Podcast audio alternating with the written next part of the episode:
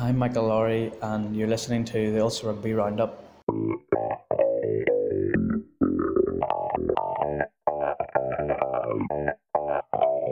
Hello and welcome to the Ulster Rugby Roundup's World Cup special, brought to you in association with Remus Uomo, Victoria Square Belfast, and Stockus nationwide.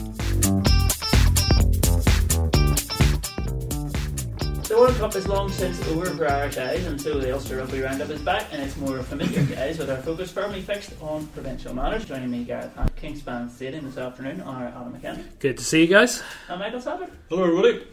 Welcome back, everybody, from uh, World Cup duty. Not that we, any of us, were fortunate enough, to, fortunate enough to be officially on World Cup duty, but on the agenda today, then, we have Ulster's win over Cardiff Blues, and we look ahead to this Friday's game against Zebre, uh, discussing Ulster's squad and what little, uh, nothing we know about it. Um, so we'll have John and Brian.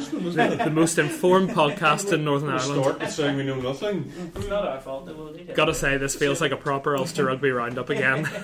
we'll we'll get a little chat with uh, Jonathan Bradley then later on as he gives a little uh, check in from the World Cup. I think he's looking forward to getting over this stage. So, Ulster then, they beat Cardiff 23 14. They didn't get the bonus point. I was chatting to you last week, Adam, and I had said that if Ulster didn't get a bonus point, it would be a failure. After watching the match, was that was that overly harsh from myself, or is that fair enough? Uh, I, I think you've got to take this game in different sections. The first 20 minutes, Ulster were very good. I don't think you can you can look past that. Sean Reidy made the most of that charge down on Jarrod Evans to get the first try, and then for the second try, I thought they had a really good phase of offensive play. And then after the 20 minute mark, they just stopped playing. Yeah. Cardiff took over in terms of possession, in terms of territory, and Ulster were very much the second best team for the vast majority of this game. You look at the fact they had 43% possession on the game as a whole, 40% territory on the game as a whole, and they ended up winning and they ended up denying Cardiff a bonus point. Like that's that says a lot about how good their first 20 minutes was. But for Ulster, there's so many questions over how this team performs across an 80 minute uh, an 80 minute game because we've seen it already in both the Cheetahs and the Kings game. In the Cheetahs, they gave a good final 20 minutes. The Kings, they put in a phenomenal first half, did all they needed to do in the first half, and then stopped playing in the second half. And here, it seemed like they got two tries to the good inside the first 20 minutes and decided almost that the game was good. Like the, they were going to get the bonus point and all they had to do was sort of coast home for the final 60 minutes. And it turned out not to be that way at all. If Cardiff had any kind of semblance of being able to hold on to the ball, being able to put together a few phases in attack, they could have actually stolen a result here very easily. And the result kind of makes you forget about that because it looks like Ulster won it comfortably enough. You know, they were beyond a score. If Cardiff had managed to get one of their mauls over the line, if their handling had been a bit better, Ulster were in serious difficulties here because they were playing off the back foot for the majority of the game. I think there's a lot of problems that the actual scoreline masks at the end of the day. Michael, what happened after those, the, the first 17 minutes that were Well, I hate flying, that when somebody uses the stats I was going to use. There were identifiable moments towards the end of the first half when little things started to go mm-hmm. wrong. Small things at first. They were, as Adam rightly points out, in complete control of the game. Started to make errors, and those mistakes mounted and continued to mount. Then they had Luke Marshall yellow carded towards the end, and though they survived. I suppose the bidding it wasn't too bad. I think it was something like seven three, which isn't that bad because you nearly nearly always concede. Mm-hmm. They they never ever got back in the game. And Dan McFarland said trying very much not to say terribly much about it, but mm-hmm. every so often little nuggets would come out, and he basically said he thought they tried to play a bit too much. If if you like, what they were trying to do was attacked maybe too much, and, and they lost a bit of shape and structure. For instance, um, I think one of the last things they did that was of any semblance of sort of quality in attack. Billy Burns put a cross kick into this is in the first half to Craig Gilroy who caught it and then had overlapping him on the outside Will Addison. He passed Will Addison, Will Addison dropped it. Later on in the second half, Will Addison did get the ball. I remember they hadn't had the ball for ages and he decided to counter from deep, which he did. He showed wonderful footwork. But then something happened, we couldn't quite see, went to the breakdown, maybe he had no support. Cardiff turned them over and they actually got their second try off that. Right. And again, he did he need to be attacking and trying to play like that. I know he was trying to ignite Ulster, but it seemed to me mm. that any time in the second half they tried to do something, mm. they weren't able to deliver the full package and they would make an error. They completely lost their shape, which we've already seen them do. They play mm. now in fits and starts, and they haven't as yet been able really to put in an entirely consistent performance. When they go down, they really do go down and they're very vulnerable. A better team than Cardiff Blues, and the Cardiff Blues are not a great team. They've lost now three out of four. Would punish them more. Very good point you brought up there, Michael. They play in fits and starts. You, you look at those periods where Ulster seem very happy just to soak up a lot of pressure.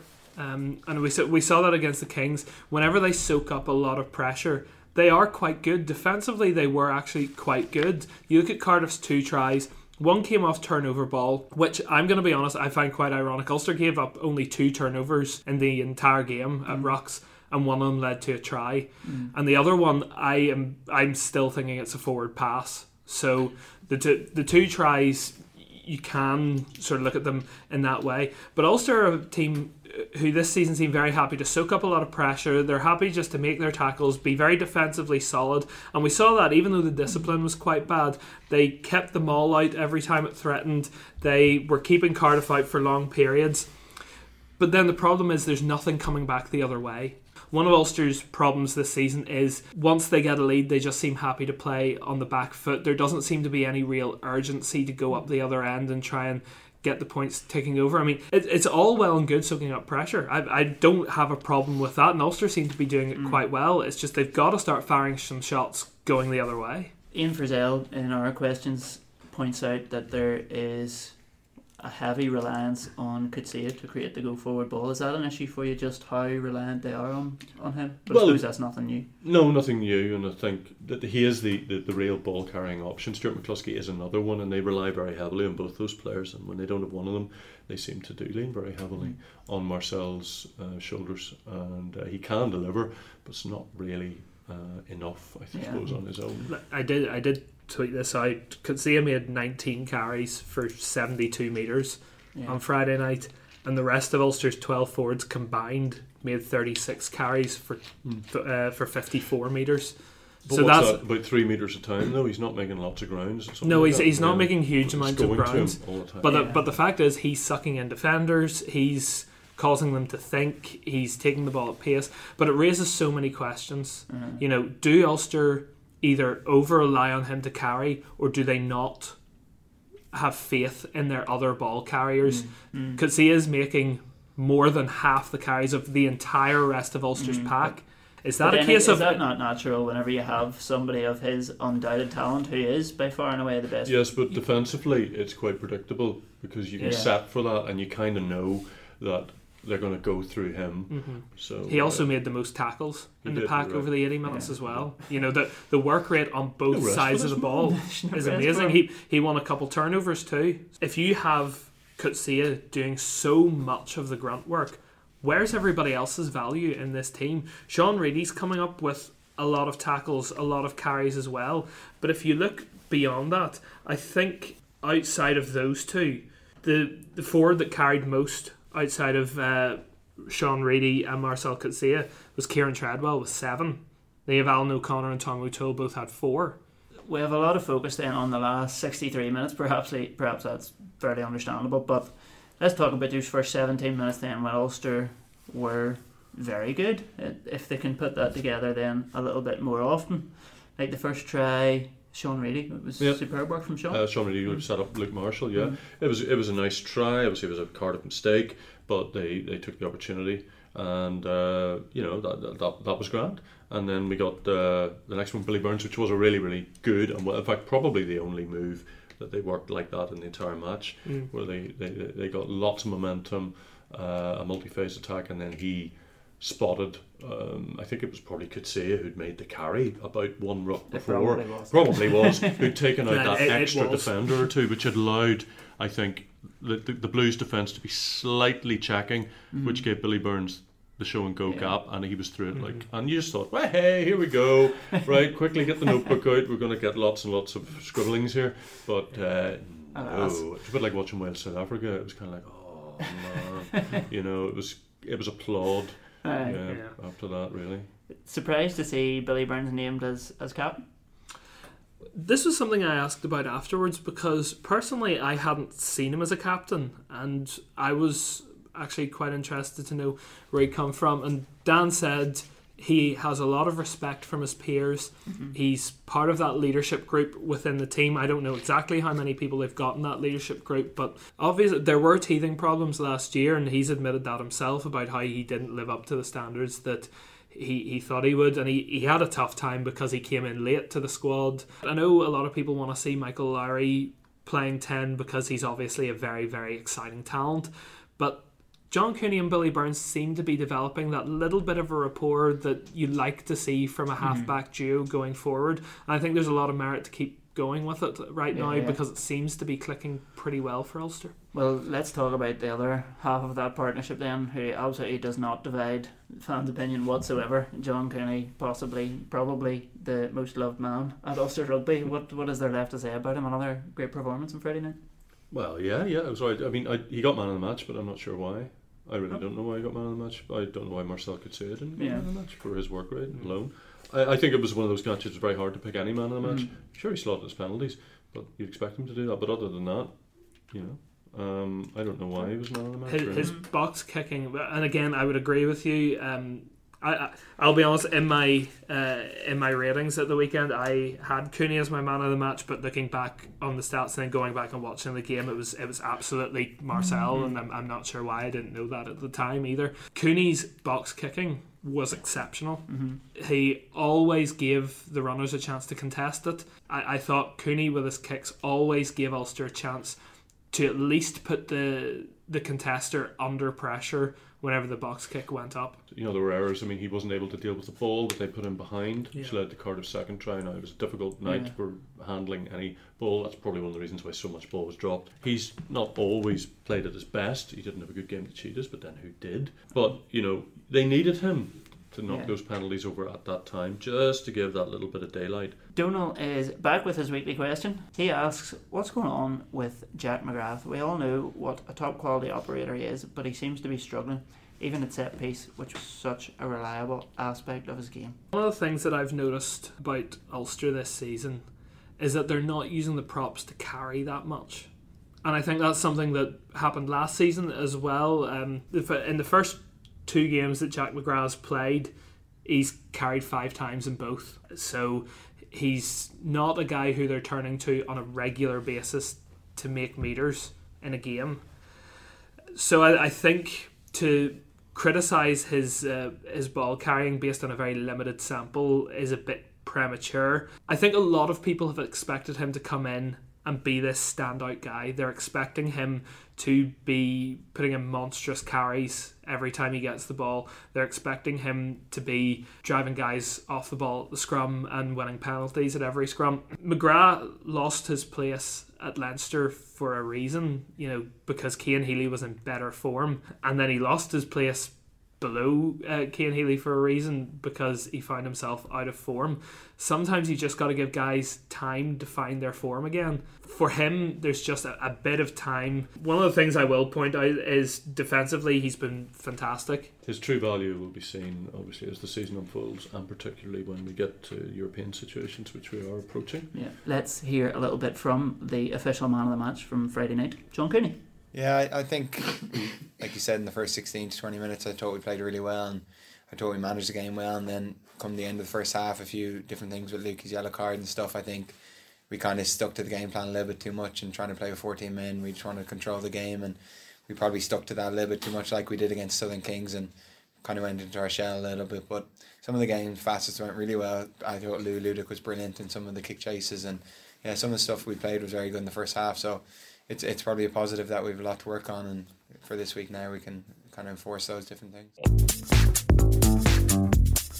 You're listening to the Ulster Rugby Roundups World Cup special, brought to you in association with Remus Uomo, Victoria Square Belfast and Stockists nationwide. So on to Zebre on Friday night. Let's discuss the, the Ulster squad and what we know. We'll pick up with what you mentioned, Marty Moore. Any chance of playing Friday night? I don't think so, but Right. we don't know. We haven't really been told. he gave an on-pitch interview. Gosh, do we have to rely on this now? On-pitch interviews at half-time. I believe that he was certainly seen to be limping. Okay. So one would, and I, I don't know what he said, but I don't think he indicated that he would be back this weekend Okay. either. So we know so little because Ulster's injury updates are, are thin on the ground with actual information, shall we say. Last week's, of course, didn't include the likes of Stuart McCloskey, who did not play the match. So it's hard to say too much. But what is there anything we can discuss injury wise from, from Friday night or uh, Well, potential of yeah. returning players? Yep. Um, well, James Hume put up a post on Instagram. Obviously, he came off in the third minute against Cardiff and was seen on crutches after the game, um, where he seemed to insinuate that he's going to go through a period of recovery and that he was hoping it, it won't be as long as as maybe feared. So certainly he's he's going to be out this week at least, and I would imagine it's going to be a bit longer than that as well. Um, so on, on the injury front, that's maybe all we can sort of glean right now. But you would like to hope that Rob Herring would be back this Mhm. week. Um, I was chatting to him on Friday night. He was just uh, hanging around before the game, and he said that he could have played on Friday night. He felt he was okay, and Ulster wanted him to play, but the RFU said no, Okay. you're, you're just back from Japan, which is Yeah, is completely fair, yeah. understandable. Um, and you would think Jordi Murphy, provided he's fit, we're not Mhm. 100% sure on that, but you would think if he's fit, he's in the same boat, given he didn't play uh, that much during the World Cup. So you would imagine they'd be back for this week. Um, Murphy again, provided he's fit. Mhm. So that's that's probably the best squad update we can give you. And what about what do we know anything about uh, Stuart McCloskey? He was such an important player last year. He year. limped off against the Kings. that's the lad. That's, the That's last. That's all she wrote. Mm-hmm. Yeah. So Uh, yeah, we might have a couple of Ireland Ireland guys back this weekend. their, their options aren't that great because you know if you re- I mean Sean Reidy's had quite a big workload I suppose as well. So- Matty, Matty Rea's played yeah, every game, Every game. and has only missed 10 minutes that's right. because, because of the. That's right. Oh, he's only missed ten minutes all season. Yep. That's some going. So, you see, they've all Yeah, they're had all a- doing the minutes. They're all doing them. So Mhm. uh, I'm sure if there was such a thing, unless they decide that they just don't want them to go to Thomond Park, I, I really Mm. don't know Mm. what, what they're going to do. Did there, but there'll certainly be some sort of significant squad rotation over the next two weeks. You would, you would imagine so, so. He- heading into Europe, Ulster do tend to have a bit of squad rotation. Zebre, you mentioned it earlier. They lost 3 0. You said earlier that you were going to check out what exactly was the situation. Did you get a chance to? It just seemed to be a game where the two sides kind of ground each other down and never amounted to anything more than one penalty. I mean, you've got to remember that. some sort of inquiry at Leinster. Like in their first three games, Zebre conceded at least 50 points in all three games. Yeah. And then But Leinster remember, can score more than three they points. had the Italy internationals, Yeah. yeah. six or seven of them But available. still, like it's Leinster. Look, at the same time, you know, Leinster are short and short so many guys due to international commitments. Zebre get their guys back. at home too. at home. Leinster named quite a young side, um, even even by their standards. Mm. So Zebre are a proud side at home. They don't like Mm. to be beaten at home. And imagine how boring it must Oh, have been to be there. Like I remember there was a six-six draw here between Ulster and Leinster, and that was played in biblical rain. Like I, I remember that, and I was bored watching that. That's 12 times as exciting, or four times as Mm. exciting as this game. Yeah. I, I, I'm not sure it was all that weather affected really this game. Uh, it just was. Oh, you have to hope it doesn't happen again because can you imagine trying to write 850 words or whatever about a three I can imagine being on the phone to you after you having to do it. I expected Ulster to get a bonus point last week. You definitely expect them to get a bonus point Well, this week. They, they, they have to.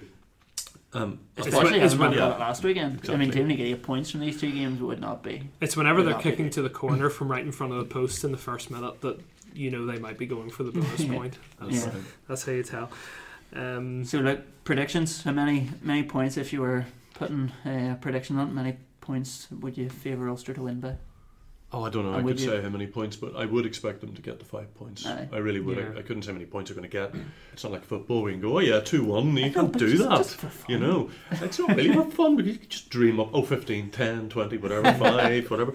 But I do I do think that they will do it. Um, I think if they don't do it, then we really do have a very serious Yeah. problem with their Yeah. consistency going forward. I think that they will have the potential and ability and power to overcome any issues that they might have to win this game. Mm-hmm. I don't know if Adam agrees with me or not, but it'd be hard to say anything different, I suppose, wouldn't it? If Dan McFarland has two things on his checklist for this week, first one will be at least four tries, Mhm. emphasis on at least, and 80 minute performance. And if yeah. if one of those boxes is not checked off come the final whistle on Friday night, I think there'll probably have to be an inquest into what is going on here. 29-10. That's what I think they're going to win. Just going to put it out 29-10. You just may put it well. out there. You may as well That's- throw, throw it out there, like. So specific. Also, Yeah. 29 doesn't give them a lot of wiggle room for getting four tries. Yeah, Like, well, you see, that's- they're going to get the four tries, Yes. convert three of them, and score a penalty. And That'd be uh, right, wouldn't it? I would be. how accurate have you been with these predictions before? I've never made one before. It's Oh, right, it's first so time. It's either going to be Oh. 100% or 0% after this. So we'll see. All Ireland League is three games old. Having a little look at the tables there, Ballynahinch obviously got up to Division 1A last season, and things aren't really uh, going that great for them. They're getting a bit tight, which I suppose is to, to be expected. Three points from their opening three games. Who have they, who have they got this weekend? They're at Garryowen. Hincher, they, they knew it would be tricky. Yeah. They, they, they knew it'd be tricky up in 1A. They're fine. But this is a vitally important game for them. It's away, which is very, very tricky for them. They didn't win at home last time. Uh, Garryowen are 8th and Hincher bottom on 10th. Um, only three points separating the two of them. I think Hinch will have hoped that this game came last weekend because Mm. after the hurt of losing so late to UCD, they were ahead for so long, and then UCD scored. I, th- I think it was two or three minutes left Right. to win it, so they would really have wanted a, a bounce back the week after. So in 1B then, Banbridge have just got a point. A Yes. point in three games? Yeah. What's going on? Things just haven't been going well for them at Mm. all. I mean, that uh, game at Malone really worked out quite, really quite badly for them. That was a real high pressure Ulster derby because neither side had set the league alight. You've got Malone, who obviously won. They're at Naas, which is interesting because Naas eighth, Malone are seventh, so Mhm. it's you know, interesting. And then you've got Armagh, who are I think at Navan, and Armagh are fifth, and, and Mhm. Navan are down in ninth. But um, yeah, that's where they are. That's one B. But Ar- Armagh can actually uh, really do uh, Banbridge a favour because Navan have only the one point as well Aye. with down with Banbridge. So Yeah. uh, That would be a help. don't want the side a side's getting away from you in any way, no matter what happens. So what have we got in the, the lower divisions? Ballymena play Bohemians. Queen's University, who are top of the league Mm. and Uh-huh. are going well, are playing Cashel, who are sixth. I saw this game last year at the Dub, and basically Cashel didn't play any rugby but won the game because the conditions were so bad and they just ground it down. And Rainey, who are coming up in third, play Dolphin, who are down in tenth. Rainey are at home, so you'd expect Rainey to Yeah. Muller them and probably maybe even get a five pointer. Mm. So that Rainey and Queens are going well, which is an Yeah. unusual thing in the All-Ireland League that Ulster Really? clubs are actually going quite Yeah. well. Rain, it's Rainy great. have bounced back really well from losing their first game of the season. That's that's one of the big things that you like to see with the big bounce backs. We know Queens have been doing really well so far. Uh, that's pretty much us for this week. Um, just before we go, who's going to win the World Cup? Um, Potentially. I think it's going to be England. Yeah. You know, I was I would have hundred percent agreed. Only I saw a very good piece this morning outlining how some teams play their semi final as if it's the final. In in that regard, I, I could maybe see South Africa sneaking it, especially if they've got Cheslin Kolbe back. That's pretty much us for the Ulster chat. Although we do, have, well, hopefully, I'm going to be chatting to Jonathan Bradley on the phone very soon. So uh, here's a little bit with Jonathan on the World Cup. You're listening to the Ulster Rugby Roundups World Cup special, brought to you in association with Remus Uomo, Victoria Square Belfast and Stockus nationwide. The Rugby World Cup is into its final week, and now able to taste the soda foil, calling him back to Ulster, is Jonathan Bradley. Hello, Jonathan. How you going? How are you? Not too bad at all. How are things uh, over in Japan? You're you're on the, the final stretch now. Yep, this time this time next week I shall be uh, back in Belfast. Um, Japan's doing its best to prepare me for it because it is absolutely tipping it down um, today. Um, I've been reliably informed that it is uh, 12 degrees warmer here than it is at home now, so maybe they're maybe not as best prepared as I could be. No, probably not. Yes, it's absolutely freezing. Um, before we get on to the rugby, the topic that is closer to my heart, Tiger Woods. You're in the land of the Tiger. Just what? Just very quickly. This is more for me than our listeners, I suppose, but I'm sure they'll enjoy it. just how was Always a good way to start a podcast. exactly? How how was uh, it's just part of our preamble as to how you're getting on in Japan. You know, how was uh, Tiger Woods' victory greeted over there? Um, as you would expect, Tiger, I think, as we all know, is hugely, hugely popular in Asia. I think over the course of whatever it's been, seven weeks, we've talked a fair amount about other sports. We maybe haven't mentioned the popularity of golf, but golf is another one of those sports that I've been told, you know, uh, sumo, football, golf, baseball are all the sports that are more popular than rugby over here. Rugby's really the fifth sport. Yeah. So obviously it was um, a hugely historic thing to have the Zozo Championship, the first PGA event. It's been a big, big week for sport over here. Obviously the uh, the Nippon Series, which is their version of the World Series, finished up um, this week as well. Split between Tokyo and Fukuoka. Yeah. So the Fukuoka Hawks won that as well. So there's an awful lot going on aside from the rugby. Obviously, with Japan going out and from our own perspective, Ireland going out, um, it's no bad thing because the tournament's probably lost some of that midweek momentum. It's kind of Yeah. it's become, as it so often does, as it did the last time when it was in England, sort of become a weekend tournament now. So. Yeah. Um, suppose the Japanese sports fans are good. To, are happy to have the things to fill in the gaps, as it were. Yeah. Okay. So, getting on to the rugby, our listeners will be, will be glad to hear. Uh, Yeah. We started off obviously with that England performance on Saturday morning, the beat New Zealand nineteen seven. Really, it was just watching it all on TV. It just seemed astounding. Like right from the first whistle, England were straight out, straight at them. What was it like? What was it like being there watching that England performance? Well, I would go even further back than the kickoff. I think from the moment um, they formed that sort of V to face off against the Haka, and you had uh, Joe Marler wandering into New Zealand territory and being whistled back by Nigel Owens. And it wasn't something that we saw in the stadium, but um, afterwards, you know, seeing the footage on TV of Owen Farrell sort of smirking at the Haka and then Yeah. talking to Aaron Smith in the mix zone afterwards, he'd been saying that, um, you know, Farrell had been winking at him throughout the, throughout the Haka. So you had that, you know, it's, people have their own views on the Haka. Personally, I think it's really important to maintain its position in the game because I remember going to see the All Blacks for the first time and part of the excitement is getting to see the Haka. But I also think the notion that, you know, your response to it is so sort of regulated is a nonsense. Yeah. Like, completely disagree with the idea that England should be fined, but um, that I think was, was great theatre. It was real sort of pantomime stuff, but it, it really set the tone for an England performance and an England start that was very similar to what we saw back in Dublin, you know, with that quick uh, Manu Tuilagi try, just like they kicked off the Six Nations. And they went from there because they're such an impressive um, team when their tails are up, uh, just because of the physicality they bring, because they set the tone early and then they have so many sort of little moments. Um, you think about some of the tackles driving big physical All Blacks back behind the gain line that they just they maintain that tempo in a way that other teams can't really. You know, you Yeah. even look at the All Blacks, and what we all know about the All Blacks is they're so ruthless and so clinical, Mm-hmm. um, that they can turn a game in five minutes. Um, you know, we saw that against South Africa in Yokohama, but this England performance was 80 minutes. It was wire to wire. Like um, their tempo didn't drop. It's genuinely one of the most impressive, if not the most impressive, test performance that I've seen, given the stage that it was on, and um, given the opposition as well. So, just a hugely, hugely memorable occasion, and it's not overstating to say that it was a performance for the ages. It really, really was. Yeah.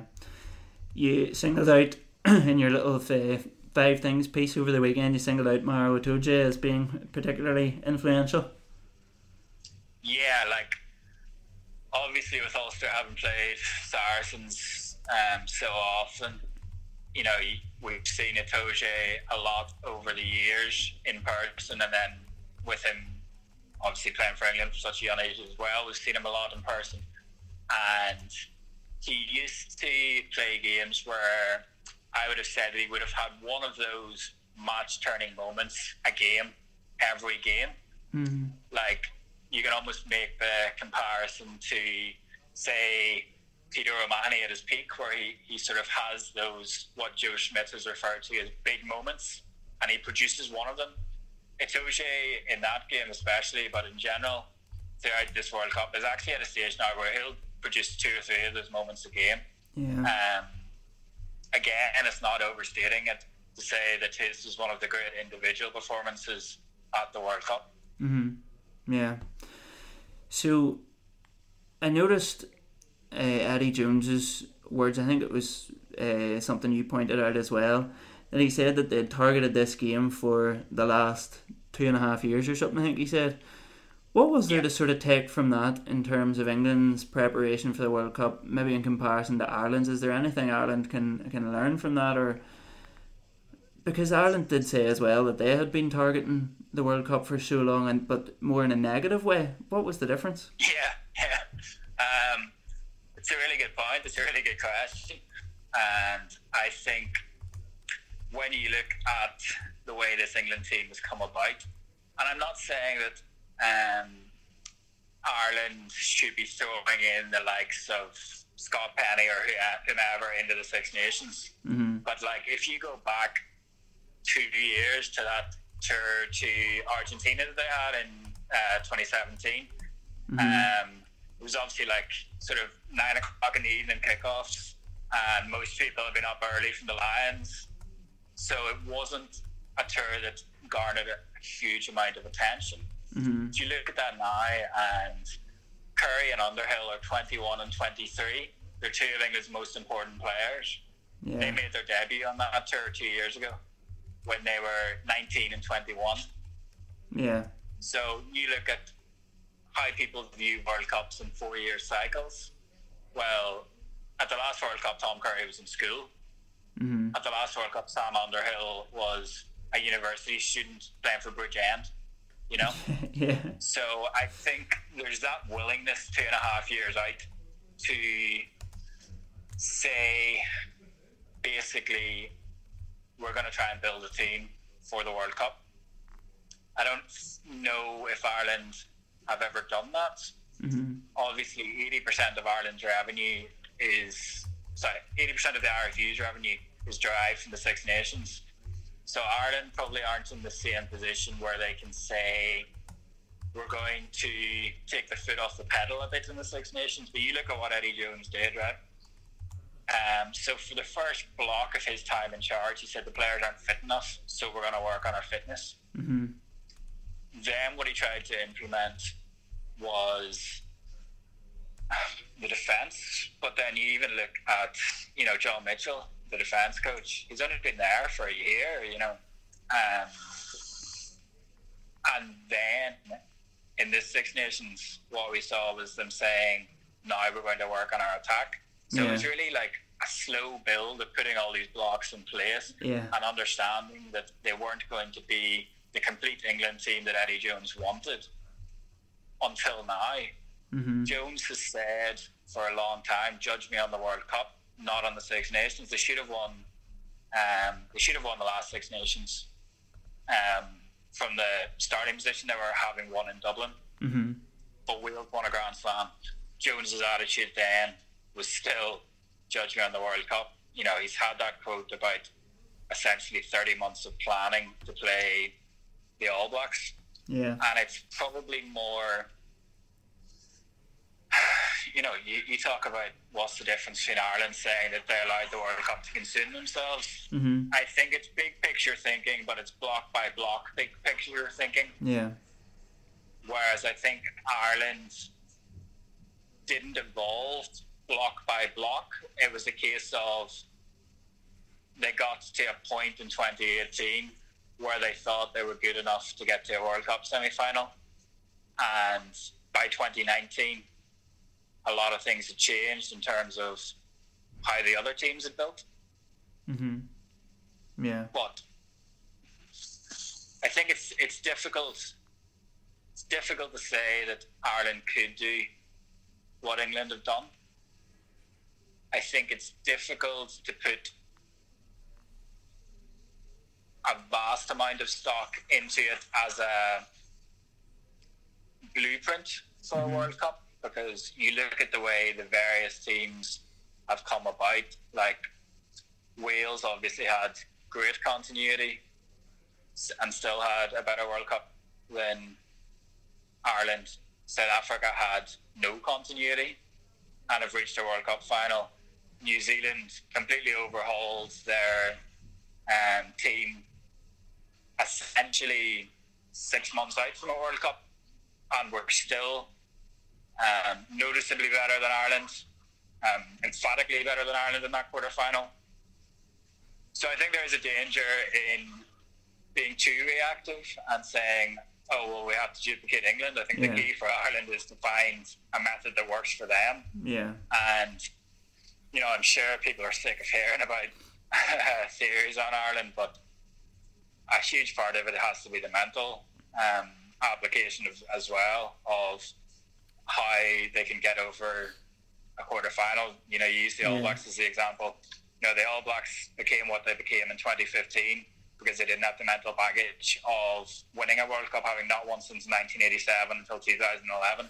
Yeah. 2011 they had a great team, but they weren't impressive in the final. They won the final in spite of themselves. And you almost get the impression that Ireland needs a quarter final like that, where Yeah. they do their best to lose but still manage to win. Well, look, that's that's it for the World Cup chat for this week. We'll be back with you next week, obviously, to look back at the World Cup final. But before you go, the show goes on. Rory Best has retired, but he's going to play again in November. Yeah. Um, turn out for the Baa-Baas. It's a, uh, it's a nice way for him to finish, I suppose. As a, you know, we've heard we've heard a lot about uh, how good a tourist Rory Best has been on, you know, midweek Lions teams and stuff. So I'm sure he'll uh, it very much enjoy the traditions of a of a Baa-Baas game. Mhm. Um, it's an interesting interesting timing, obviously, because I think that that game pretty much overlaps with Ulster against Bath. Yeah, so it's, it's So, Saturday the um, 16th of November. Bath against Ulster starts at 1, and then this game, Baa-Baas against Fiji at Twickenham, is at 2.30. So, yeah, it's going to kick off basically before Ulster's game's over. Bizarre. Yeah, so you know, if you ever needed a nice analogy for um, Ulster moving on in the post Rory Best world, Yeah. there you have it. They'll be turning out for the Baa-Baas while they're playing uh, playing their Champions Cup opener. Yeah, very true. Very poetic in a way. That's as good a place as any to leave it. So thank you very much for joining us as always, John, and we will chat to you after the World Cup final. Yep, sounds good. Enjoy. You've been listening to the Ulster Rugby Roundups World Cup special, brought to you in association with Remus Uomo, Victoria Square Belfast and Stockists nationwide.